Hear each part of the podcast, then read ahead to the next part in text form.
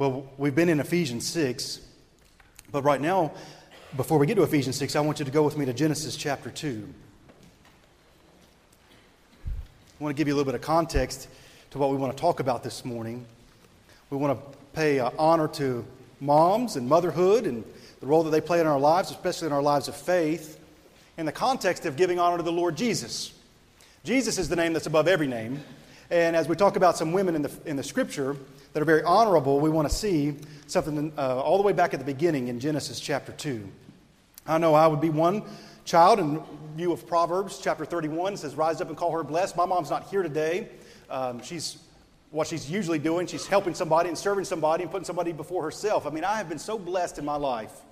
Have one of the greatest gifts that God can ever give somebody, and that's a mom who loves me unconditionally. So if she was here, she usually sits over here. She's not here. No, she's not here.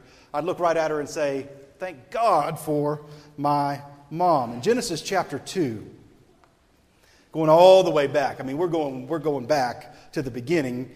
Genesis 2, verse 5. I just want you to see something with me. It says, When no bush of the field was yet in the land, and no small plant of the field had yet sprung up, for the Lord God had not caused it to rain on the land, and there was no man to work the ground. And a mist was going up from the land and was watering the whole face of the ground.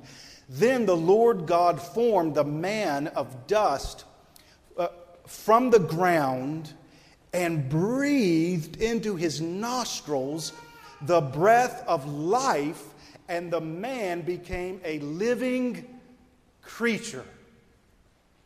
He said, Do you really believe that? You really believe that's how we all got here? That God took, took some dirt from the ground and formed it up in his hands and then breathed into it the breath of life, and then that man became a, a, a real living person? You really believe that? Well, let me just tell you this before we talk about how, it's going to, how, how it began, let me tell you how it's going to end for you. Same way it's going to end for me. There's going to come a day, and we are going to breathe out our last breath. And then you know what's going to happen to us? We're going to return to dust. And it's going to end very much for us the same way that it, that it began. The Bible says that the Lord God took the man from the, and, and it's an important phrase, breathed into him the breath of life. I believe Moses wrote this scripture, and it was Moses who stood at the burning bush. He said, when he's going to go back to Egypt and free the captives, he says, Who am I going to say, send me? And he says, You will say, I am sent you. And that's when God gave him the divine name of the Lord. We've talked about this before. Some people pronounce the name Yahweh. Is really pronounced. Everybody breathe in. Everybody breathe out.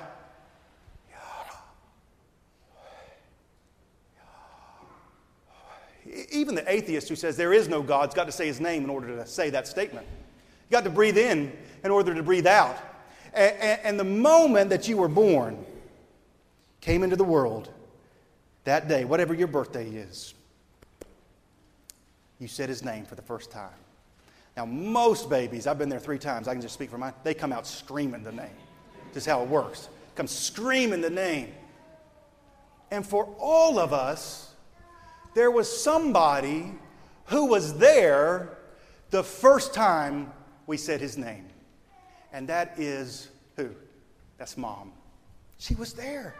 Now, that's Genesis 2. The fall comes in Genesis 3, and everything changes. Everything changes. It's, sin enters the world, and it gets so bad so quickly.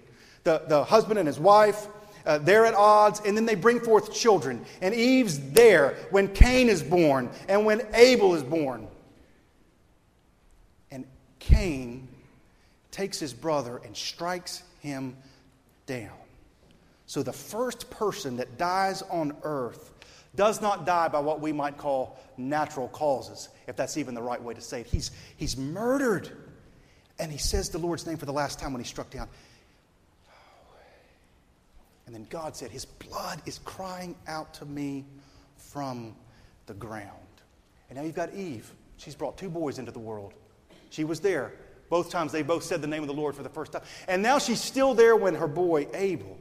Now, how are we going to fix this? How is this going to be solved? Is it by saying, Cain, you ought to be nicer to your brother? No, Cain's got something in him that he got from his dad and his mom. It's called a sin nature and uh, you can scrub, and some, some of you remember your mom doing this. Sometimes she, she, she'd scrub your face and get you all cleaned up. She can scrub and scrub and scrub and all that, but she can't clean up what's really wrong on the inside. And so another baby boy has to come. This one born of a virgin. And that baby boy's got to grow up into a man. He's the Son of God. He, he didn't come into being that day, that Christmas morning. He's always been. He's been from the beginning. He is unto the end. He's the Alpha and the Omega. He's the Son of God. But he came as a baby to offer his body as a sacrifice for Cain's sin and for Abel's sin. Abel's not a perfect man. And for my sin and yours. For anybody's sin who would put their faith in him. And he hung up on that cross. And the Bible's very specific about this, by the way. It said he breathed his last. What's that mean? He says the name of the Lord. And the Bible says he gave up his spirit. And here's good news. You ready for good news? Three days later, empty tomb. You know what the first word in the tomb is? He comes back to life. That air fills his lungs again. And he walks out of there victorious over sin and death and the grave. Now, when the curse came, the curse for the woman was God said, You will bring forth children in pain and suffering. So there's pain and suffering that leads to a birth. And God has an, God's intentional about everything He does. And very often in the physical world, he'll, he'll teach us physical lessons that lead to spiritual truth. And a truth from the curse is God's just not being mean and cursing. Say, now you're cursed, you didn't do what I said. He's teaching us a lesson that through great pain comes the new birth. Now here's the good news it's not our pain. It's the one who took it upon himself. All we like sheep have gone astray, but he's laid upon him the iniquity of us all. Now, so here, here's the responsibility moms have now. Primary responsibility of their life. They're there the day this child comes into the world. And she brings him forth with much pain and suffering. And now, to the end of her life or his life, she's going to have to try to teach him about the pain and suffering of Jesus that leads to the new birth. That's what, that's what her primary goal is now. Now, we all love moms, and I wrote down some quotes that remind us of moms. I like this one. It says, uh, A mother is someone who always thinks twice, once for herself and once for her children. I, I think my mom was a mom who only ever thought once. She ever thought about us. Another is, is a, as a mom is a person who, seeing there are only four pieces of pie left for five people, promptly announces that she never did care for pie. Uh, another quote is There's only one pretty child in the world, and every mom has it, right? Now, the, the, these quotes make us think about moms and who, who mom is, but the best quotes about who moms are come from the scripture. I was reading this text the, uh, this week. It's a text we always set our eyes on when we talk about the life that's to come. Being able to stand before the Lord Jesus and hear him say, you know the, you, you know the quote right from Scripture. What's he say? Well, what? Well done, good and faithful servant. He does not say, well said. He does not say, well intended, well thought out, or well planned. He says, well done, good and faithful servant. See, because Jesus is going to measure us not by what we said we were going to do, not what we planned to do, but what we actually did. And, and, and so, moms, these children that God's blessed you with, we're going to open up the Word of God and start to look at some ladies, some moms who are very much esteemed in the Scripture. So if you have a handout and want to follow along, you, you can do that. We're going to start in the book of Hebrews and uh, the 11th chapter. So go with me to Hebrews 11. I don't know if you do this at your house, but, but we did this not long ago at my mom's house, actually. She got the out the old photo albums. You like to do the photo album thing? Most of our childhood pictures come from this glorious era called the late 70s. What a wonderful time, the shag carpet and the high knee socks. And I mean, it's just wonderful to get all that out. And, you know, uh, it, you begin to look, for, look through the family album. And there's Aunt so and so, and there's, there's, uh, there's Brandon when he was little, and there's Frank beating Brandon up, and there's Joe beating Brandon up, and there's both of them beating Brandon up, and there, there they are at putt putt, and so on, so on and so forth. You get all these pictures out, and you go look through the family album. What we're going to do this morning is we're going to open up God's Word, His family album, and I want to show you seven portraits from God's family album about some ladies what they did in their life, because what they did is going to be much more important about what they, than what they said. So we're going to start with Hebrews 11. And before we read that scripture, I want to uh, read you an article written by a lady named Rachel Jankovic. She, has, uh, she, she writes articles for a website called Desiring God, and I read them very often because she talks about motherhood. And I read her articles so that I can know a little bit better how to minister to the mom in our house, my, my wife, just to get a better appreciation of what goes on in her world. She says, uh, A few years ago, when I had four children and the oldest was still three, I, I loaded them all up to go on a walk. And after the final sippy cup had found a place and we were ready to go, my two year old turned to me and said, Wow, you have your hands full, Mommy.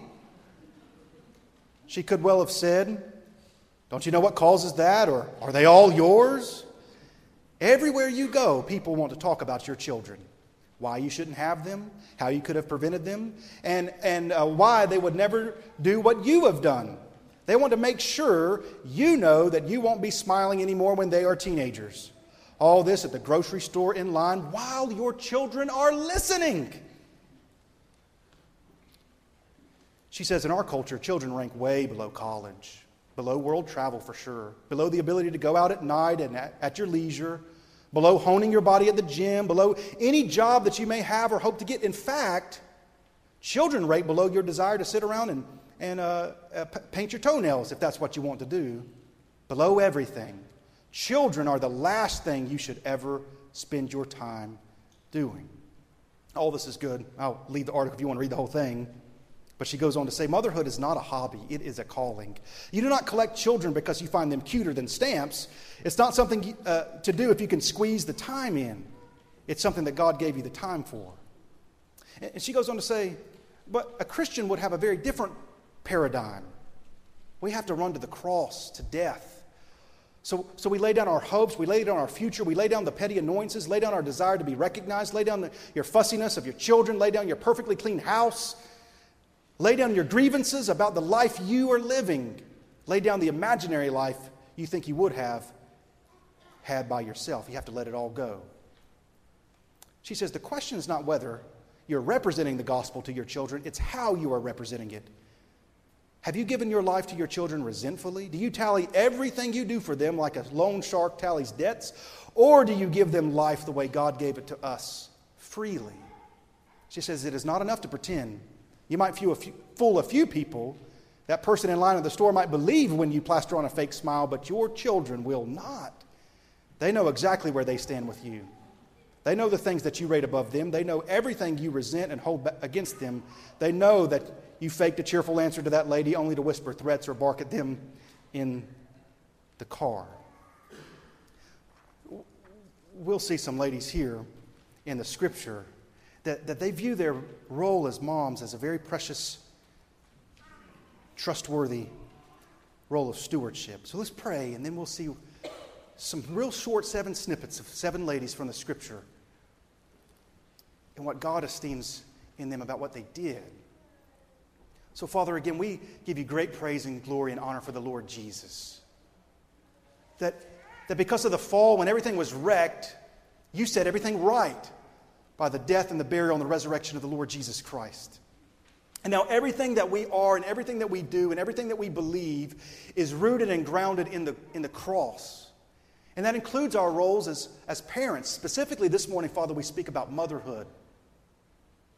What a call to self sacrificing life. And Father, I pray before we try to lay that role down on anyone, we first looked at the cross where we see that that's what you've already done for us. When you put others before yourself, your own comfort or convenience, because you loved us. So I pray everything that we say about these women is a reflection on the cross and what you've done for us in Jesus' name. Amen. Let's look at Hebrews 11. Jochebed. Who's Jochebed's son? He's much more famous than she is. Her son's Moses. So let's, let's read about uh, her in Hebrews 11, verse 22. Hebrews 11, verse 23, rather. It says, By faith, Moses, when he was born, was hidden for three months by his parents. And you just, before we fly through that, you just think about that for a moment. You, can you imagine anything more difficult to hide than a newborn baby? Can you, can you think about trying to hide this child for three months? Now, the question is, why, why are they trying to hide him? Well, the answer is pretty simple. In that day, a male child, they took him and threw him in the river. The Pharaoh, the head of the country, said, Any male child born to the Hebrews, we're going to kill them because they're increasing in population, and if we're not careful, they're going to overtake our land. Or they'll go and align themselves with our enemies and then rise up from among us. So, so the law of the land in that day was to take the male child and throw him in the river. Now, you know all that from Exodus 1, and we won't go into all the backstory. But can you imagine? No ultrasounds in those days. Child comes forth. It's a boy, and immediately Jochebed's mind is he's an outlaw, and he's one minute old. And we're going to hide him. And the Bible says, the Bible says they're going to hide him because they saw that the child was beautiful. Now, that's an interesting phrase in, in, in, the Greek. What it's saying is that he was, they, they could tell that God had great plans for this child. The, when they looked upon him, it, they just recognized in their soul and their spirits what it's looking at. It's not necessarily talking about his physical appearance uh, uh, exclusively, but also that his appearance. Here, here's a child that God's going to use mightily. And then it says, in that because they were not afraid of the king's edict. And before you just gloss over that statement, you got to know Pharaoh in that day, his word was law. If Pharaoh walks down the road and he doesn't like the way that you look at him, he can take your head off, and there's no court of appeals to go to. But it says they weren't afraid. Now, I want you to see here in this text, we're talking about number one Jochebed is a woman who feared God and not man. And there's a contrast between two things. By faith, Moses, when he was born, was hidden for three months by his parents. So at first, who's got the faith? The parents have the faith and it's contrasted with the fear. So, again, as a mom in your life, raising your children, you're going to be uh, led by one of two things either fear or faith. It's a fearful thing to have children, isn't it? I mean, I, I mean, I've got three of my own, and if I'm not careful, if I'm not prayerful, if I'm not walking with the Lord, it becomes just eaten up by fear. What's going to happen to them? What's happening to the world around us? What are they going to? And you're just eaten up with fear. Now, can you imagine a more fearful circumstance to be in than if we catch your baby boy, we're going to kill him? And she said, the Bible says she's not dictated by fear. She doesn't fear God, she fears man. Now, just real quick, because we got seven portraits we want to look at. It says, by faith, Moses, when he was grown up, refused to be called the son of Pharaoh's daughter. You remember the story, right? There comes a time when they can't, they can't keep hiding him. So they put him in a basket and put him in the river, and then the Pharaoh's daughter comes and finds him, and, and Pharaoh's daughter begins to raise up Moses as her own son. And then Moses' sister says, Well, I know a lady who can help you with that and nurse him. And that's when they bring in Jochebed, the mom, and she comes in, and she kind of raises Moses uh, uh, in Pharaoh's home and gets paid for it. Now that's, that's wonderful, right? So, so she, she's raising him up and I just want you to hold that thought because it says, by faith, Moses, when he was grown up, refused to be called the son of Pharaoh's daughter, choosing rather to be mistreated with the people of God than to enjoy the fleeting pleasures of sin. He considered the reproach of Christ greater wealth than the treasures of Egypt, for he was looking to the reward. Now, faithful moms, you just got your prayer requests written for you in the scripture. Where did Moses learn that it's better to be mistreated among God's people than it is to have all the luxury and wealth of Egypt? He learned it at his mommy's knee. Now, Moses does great things, but I'll tell you this most everything that Moses accomplishes in his life, you trace the roots back, it's to his faithful mom praying for him, teaching him when nobody's around, when Pharaoh doesn't see it, when the court of Pharaoh doesn't see it, when she's not getting a lot of credit. It's a very thankless, tireless job. But Moses is going to stand one day the Bible says he met with God. he met with God face to face as a man meets with his friend. Now, you go and read the book of Genesis, Moses wrote, and you read the first five books. And he learned about God from his mom. Now, I want you to see, she fears God and not man because sometimes in parenting, you just fear what everybody else thinks and what everybody else does. You're so old fashioned, they'll say to you. Why don't you get with the times, they'll say to you. Oh, it's not going to hurt them, they say to you. Moses' mom said more than anything else, I want my child to know God. And then when Moses is old enough to decide for himself, he chooses God. Now, here's This is going to be shocking. He chooses God because it's what he wants to do, it's what he prefers. He doesn't choose God over Pharaoh and all the luxury because he's guilted into doing, well, I don't want to disappoint my mom. He chooses God because he views God. Just read what the scripture says. Choosing rather to be mistreated with people, the people of God than to enjoy, listen to this, the fleeting pleasures of sin.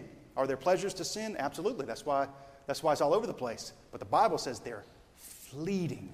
They last just for a moment. And then, in order to get as much pleasure from the sin as he did from the front end, you got to keep doing it more and more and more and more. And that's the destructive tendency of the sin nature. It's by faith. Faith, she feared God, not man. Let's keep moving. Let's go to Luke chapter 1. I'm going to make you flip a little bit, and we'll go through these quickly. I just want you to see some hallmarks of some women who God esteems in their role as mom. Next one's going to be Elizabeth. Elizabeth Number two, a man whose autumn years God had blessed. There's something else that's very much taught in our culture, and that's you get a little window of time to really live, kind of 18 to 25 years old maybe 18 to 32, however you want to define it. And then you pass that, and it's all downhill from there, right? You ever hear that, hear that message? I mean, I was in the, in, the, uh, in the store getting the Mother's Day card the other day and saw the birthday cards, and they got a whole section over there, man, when you hit 40, when you hit 50, when you hit 60. I mean, it's just basically the message is, man, why, you know, it's over for you. And so, what, because that's so trumpeted, what we find are people, instead of growing up into maturity, trying to strangle out the last few years of youthfulness in everything they do here's Elizabeth, a mom whose autumn years God blessed. Here's a beautiful woman. It says here in Luke 1, chapter 18, uh, verse 18 rather, and Zechariah said to the angel, now he, he he's talking about that uh, his wife's going to have a child. It's kind of like the Abraham and Sarah deal. They're like, well, that's not going to happen. I mean, we, we're, we're, we're past, the, bi- the biological clock is done. That alarm already sounded years ago. So Zechariah said to the angel, How shall I know this? I'm an old man, and my wife is advanced in years. He's very polite, isn't he? The angel answered him, I am Gabriel, who stands in the presence of God, and I was sent to speak to you and bring you this good news. And behold, you will be silent and unable to speak until the day that these things take place, because you did not believe my words, which will be fulfilled in their time. And the people were waiting for Zechariah, and they were wondering at his delay in the temple. And when he came out, he was unable to speak to them. It's the original game of charades. And they realized that he had seen a vision in the temple. Now, I don't know how he pulled that off. And he kept making signs to them and remained mute. First letter, V, right? Vision, that's what he's trying to do. And when his time of service had, was ended, he went to his home. Now, here, it's going to be just a few statements, but it's going to be full of meaning. After these days, his wife Elizabeth conceived, and for five months she kept herself hidden, saying, Thus the Lord has done for me in the days when he looked upon me to take away my reproach among people. And now she's going to raise a little boy. You know what his name is? John. John the Baptist. There's a scene, we won't read it right now, when Mary, she's just been told she's going to have the Messiah, the Lord Jesus, and she comes into the room, and Elizabeth, she's a little further along, advanced in her pregnancy, and the baby leaps for joy in her womb. And Elizabeth is going to raise a child who is so out of touch with his culture. The way that he dresses, the way that he talks, the things that he prioritizes are completely different than all the other children. He doesn't have the cool clothes. He wears, he wears camel hair, a camel skin jacket. He shows up for preschool with his snack, and, and it's not the uh, fruit punch and the 100% sugar snack. The kids look, you've got locusts and honey. And Elizabeth doesn't. She's a mom whose autumn years God blessed because she's able to see her little boy rise up. And Jesus, here's what Jesus said He's the greatest man ever born among women. John the Baptist, so out of touch with his culture. Moms, plead with you. Please, please, please make sure, pray that your child is holy more than you want your child to be cool or in or whatever it is. Number three is going to be Mary. Mary is a mom, a woman who praised God in unexpected circumstances. You stay right there in Luke chapter 1. Read with me verse 26. Right after this, in the sixth month, the angel Gabriel was sent from a city from God to the city of Galilee named Nazareth to a virgin betrothed to a man whose name was Joseph of the house of David, and the virgin's name was Mary. And he came to her and said, Greetings, O favored one, the Lord is with you. But she was greatly troubled at the saying and tried to discern what sort of greeting this might be. And the angel said to her, Do not be afraid, Mary, for you have found favor with God.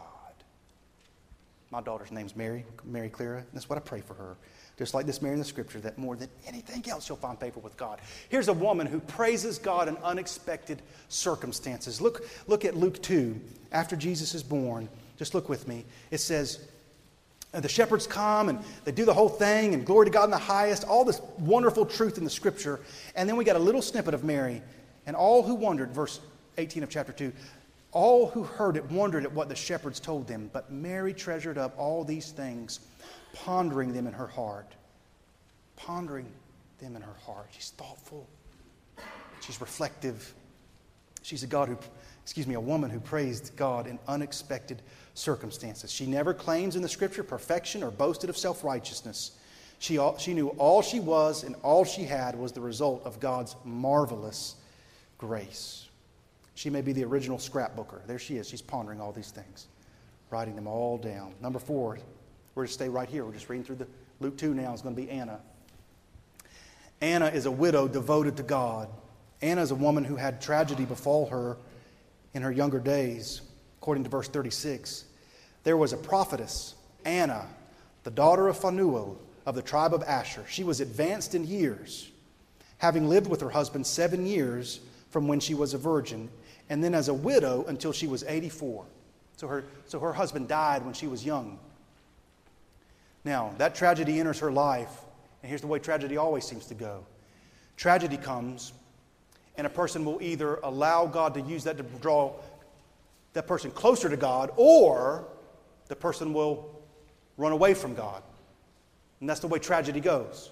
Here's what Jesus said In this world you will have trouble. So when trouble comes your way, don't think that God's mad at you or that God's uh, got it out for you. No, He's in the process of restoring the fallen creation. He is going to set all things new. He's already done the most important thing in that process by sending His Son to die. But now we still live in this fallen world, and Anna, Anna, young bride, got the whole life in front of her. This man that she loves, and he, and he dies. What does she do with her life from that point on? Well, here's what it says she did not depart from the temple, worshiping with fasting and prayer night and day. When you see the great movements of God in the world or in a church, very often you'll be able to trace it back to faithful, secret praying from a woman of God like Anna. Now, look what happens, verse 38. And coming up at that very hour, she began to give thanks to God and to speak of him to all who were waiting for the redemption of Jerusalem. She's been praying. She's been fasting. She's been praying for God to do a great work in Israel as all the people have abandoned God. The temple worship Jesus is going to show had become a farce. And there she is praying and praying and praying. Anna prays more for people than she complains about people. She's prayerful, she's fasting, and then one day, here they come, little baby Jesus. And she sees him for herself. And she gives thanks to God and spoke to him. She's a, one of the original missionaries. She waited for a particular child. And there he was, the Lord Jesus. Now, Anna easily could have been consumed with grief and anger towards God for the circumstances in her life. Instead, she did not depart from the temple. Instead, she gave herself to fasting and prayer. We've got three more. Next is Mary and Martha sisters, sisters, sisters, with an open home. Most every time we see Mary and Martha in the Bible, they're opening their home to somebody else. So there's a lot of scripture we could look about, about that, but let's go to John chapter 12. Don't you love to go to somebody's home who knows the meaning of the word hospitality? I mean, just as soon as you walk in the door, they make it you feel like you're at your house. And that's how Mary and Martha are. Now, look with me in John chapter 12.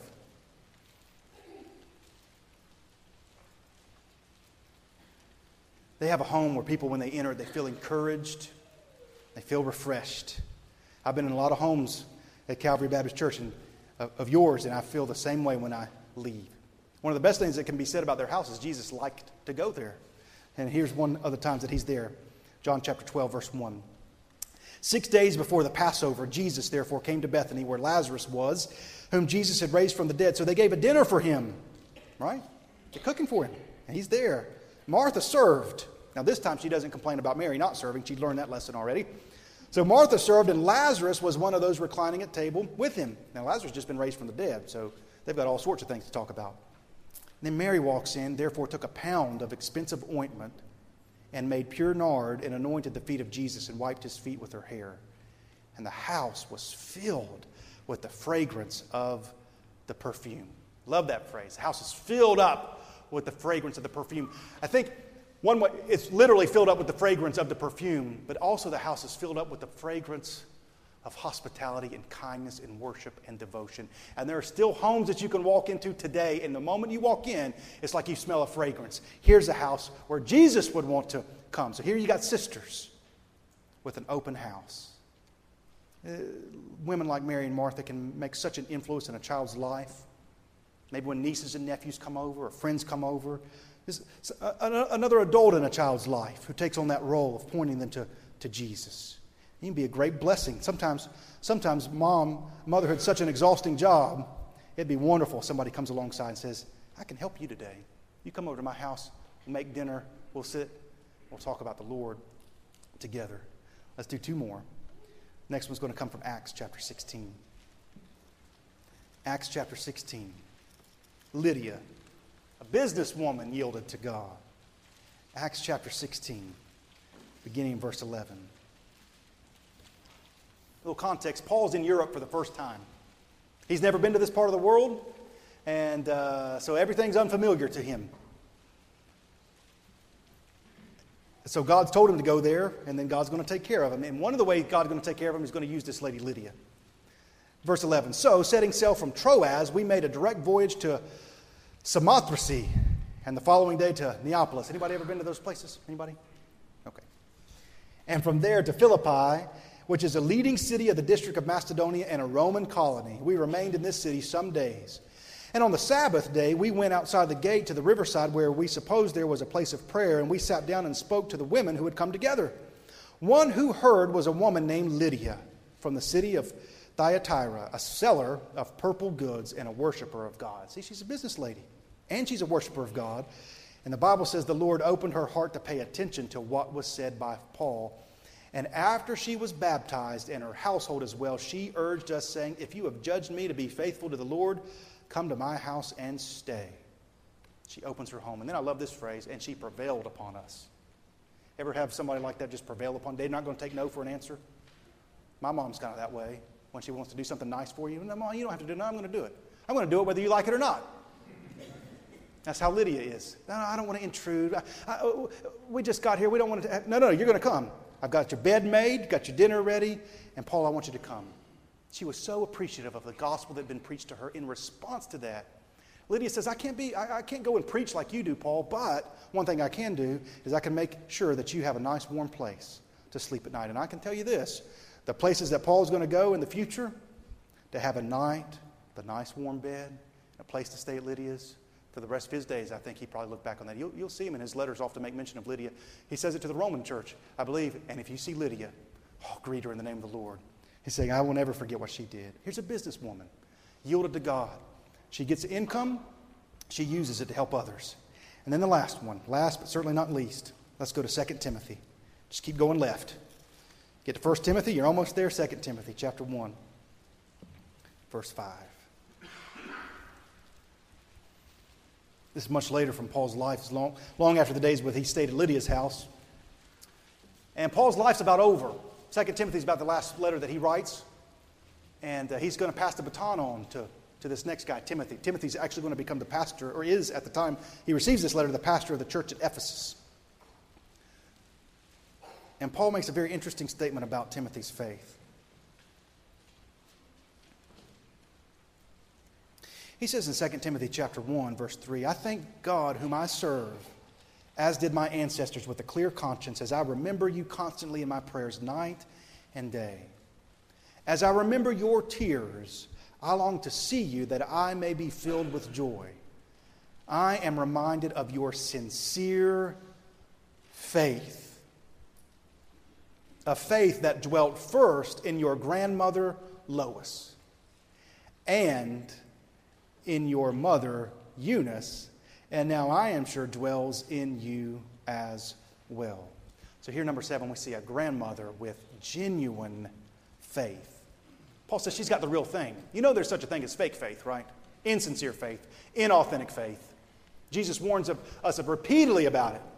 He says on the judgment day, many are going to come to him saying, Lord, Lord, did we not do many mighty works in your name? And he'll say, Depart from me, I didn't ever know you. You weren't a person of sincere faith. Now, here, Paul's saying, I remember your grandma. He says, This faith that's in you, Timothy, we can chase it back two generations to your grandmother, Lois. She passes it on to Eunice, and she also passes it on to Timothy. Now, we can all say amen to this. Aren't we thankful for some godly grandmoms? These women who've been tested, not over the minutes and not over the months, not even over the years, but over the decades. They're able to say with the psalmist, I was young, but now I'm old, and I have not seen the righteous forsaken. I have a, um, I won't tell you where I keep it. I have a little thing I'm going to pass along to my son. It's a Joe DiMaggio autographed baseball card. In 1992, I was all into, I was all into trading cards, and the holy grail of baseball cards was produ- produced in 1992 by the Score Baseball Card Company, and they only made 2,500 in all the world.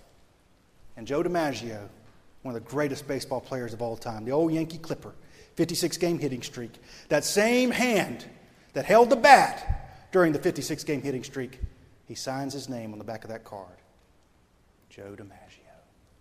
I got it in this nice case, keep it protected. And there's going to be one day I'm going to say to my son, Here's my card.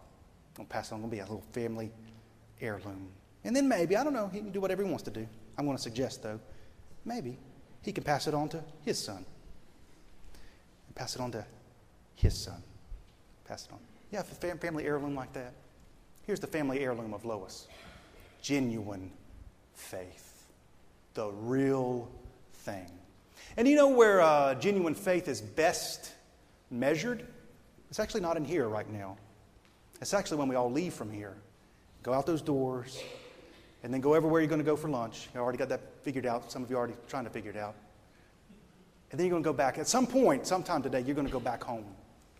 And I'm just going to say, I think the scripture will bear this truth. That's where it's real or it's not. Now, Timothy says, well, Paul says to Timothy, man, in your home, this praying grandma that you had, sincere faith.